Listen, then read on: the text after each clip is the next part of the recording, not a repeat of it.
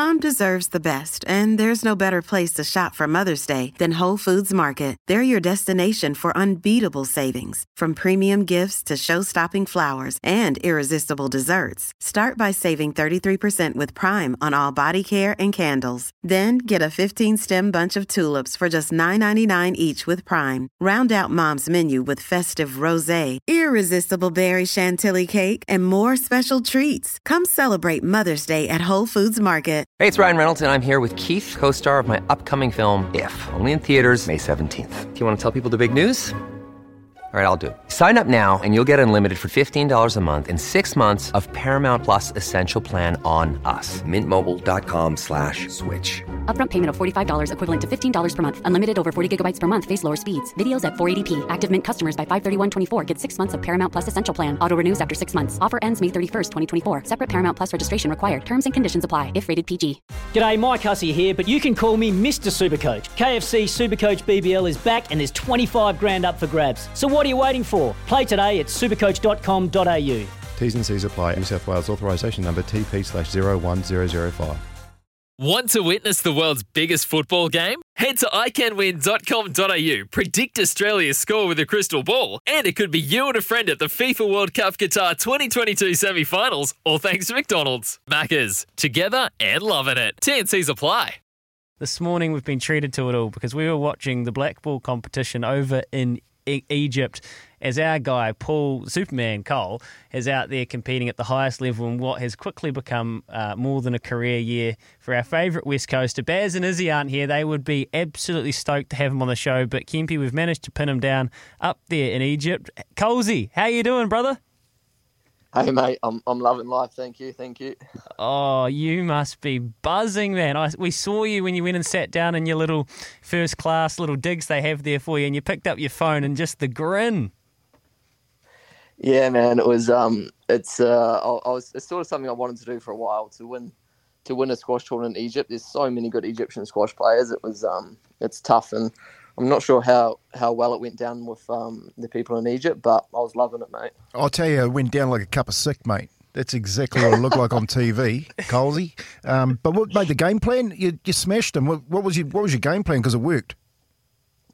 Yeah, it was just he's he's got an extremely good volley. So um, I was just trying to put everything over the top of his volley, so he couldn't um, put any pace into the game, and probably target his forehand a little bit because um, he's his backhand's just so good. Um, it's probably the best in the world. So I was just trying to shift shift a lot, and then just be aggressive when I had the opportunities. Um, obviously, you don't get many opportunities against someone like Ali. So when it comes, you just got to sort of be quite aggressive and just take take them as they come. You can't you don't really get too many second chances. So um, I was happy, man. Stuck to my game plan from from the first rally and got pretty tight in the third there. So I was um I was sweating a bit over that, but happy to close it out. Some of those rallies in the third, uh, Ali, he kind of looked like he was he, he had him rattled, but then he kind of rallied, and I think he, he kind of was thriving in the end there. And and the way when you finished it, were you glad you finished it where you did? You probably didn't want it to go much longer, right? Nah, Hundy man, because the crowd was getting into it too, you know, so they were sort of lifting him up. Um, as a, uh, the first two sets were great because I sort of had a lead the whole time, and I was keeping the crowd quite silent, which was um, which was good. But then the third, it was like so tight, and the, and you know whenever he won a rally, you could just hear the crowd go nuts. And um, I thought if this goes longer than three, it's going to get um, very spicy. So, man, I was happy to close it out in three love because it was going to be tough if I lost that. Yeah, Paulie, this is a, a double-ended question here. Uh, the the fitness. Well, watching you watching you guys this morning, I, I was thinking, man, what sort of fitness regime does this guy? Do you have a, like a sports scientist and all that sort of stuff? And and and if you do. Did you, did you get any of that extra funding that sport, um, high performance sport New Zealand handed out this year? Um, yeah, man, we do we do a lot. Of, I don't have. I've got a, a personal trainer and a physio. That's someone that helps me out with that. To be honest, I've done a lot of it myself. Um, squash doesn't have you know a lot of sports science in it. It's more um, it's more sort of just hard work and, and just sort of working out yourself. I mean, I'm Typical, said like a I've got typical whole- coaster.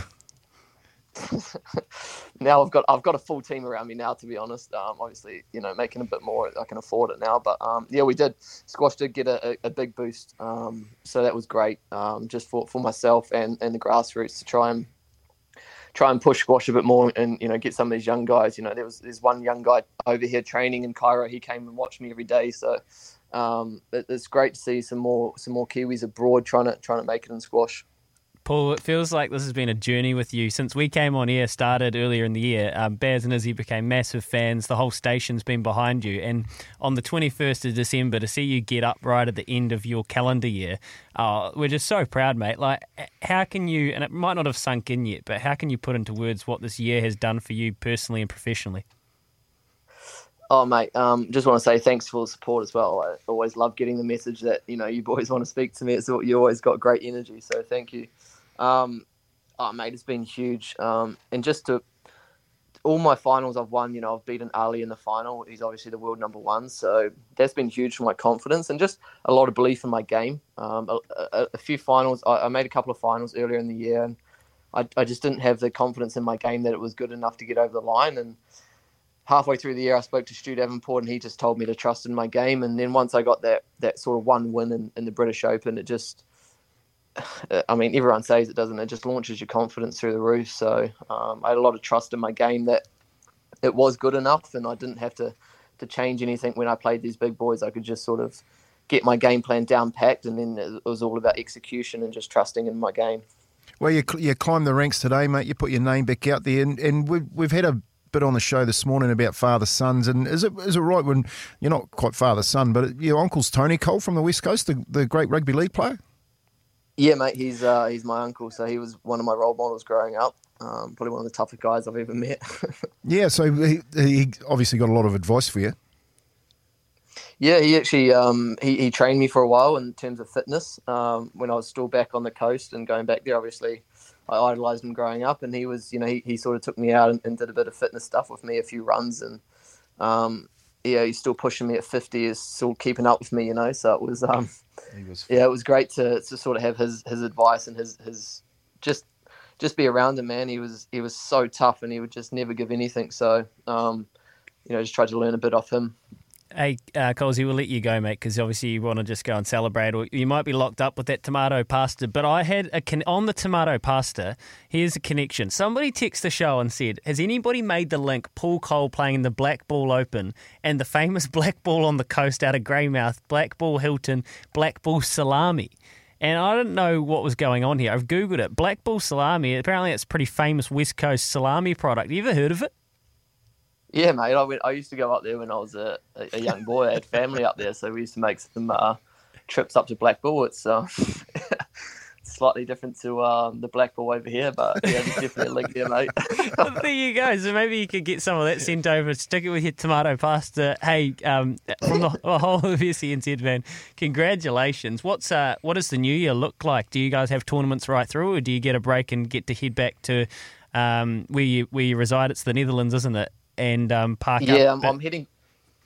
Sorry, mate. Yeah, I'm heading back there tomorrow. Um, have Christmas there, and we man, we just got some some news that it sounds like we're supposed to have a real big tournament in January, but it sounds like with this new COVID variant that that's going to be cancelled. So that's a bit of a bugger. Um, but yeah, it's sort of it's tough now, man. Like we're supposed to have one 13th of January, but it sounds like it's going to be cancelled. So probably nothing till February. So probably a quiet New Year. Yeah, quiet as. All right, you enjoy you enjoy yourself, mate. You uh, go and celebrate well. And again, couldn't couldn't be proud of, of your brother. So well done, and uh, we'll catch up in the new year when Baz and Izzy are back. Yeah, congrats, mate. Thank you, boys. Love it. Thanks so much. Paul Coll, what a champion, Kempy. He's he's just won one of the biggest tournaments of his life in Egypt. It might not be as big as the British Open that he won earlier in the year, but he's done it in the absolute snake pit and uh, picks up the phone and dials in. He just loves his, he loves New Zealand. He's so proud of where he's come from. Of course, mate. And and yeah, the great great bit of that part about that story is Tony Coll still training with him. Yeah, the old boy. The old boy's still giving him the giving him the tips. Unreal. Ben Robb is up. He's da- he's got two legs each in the first uh, first to three to get a set up in his World Championship darts match over there against our Jake Rodriguez. we got Kiwis everywhere. Just because it's summer doesn't mean the sport stops. There's so much to get through. Stephen McIver's in from 9 a.m. this morning. Kempy here, Kempy and Louie here on your summer breakfast. We'll be back to get some of your messages. Double eight double three. Paul Coll. Can anybody put into words what he has done this year? We're so proud of him back here in New Zealand. Send us a message. We'll be back after this. The Kenneth Hire phone line. Call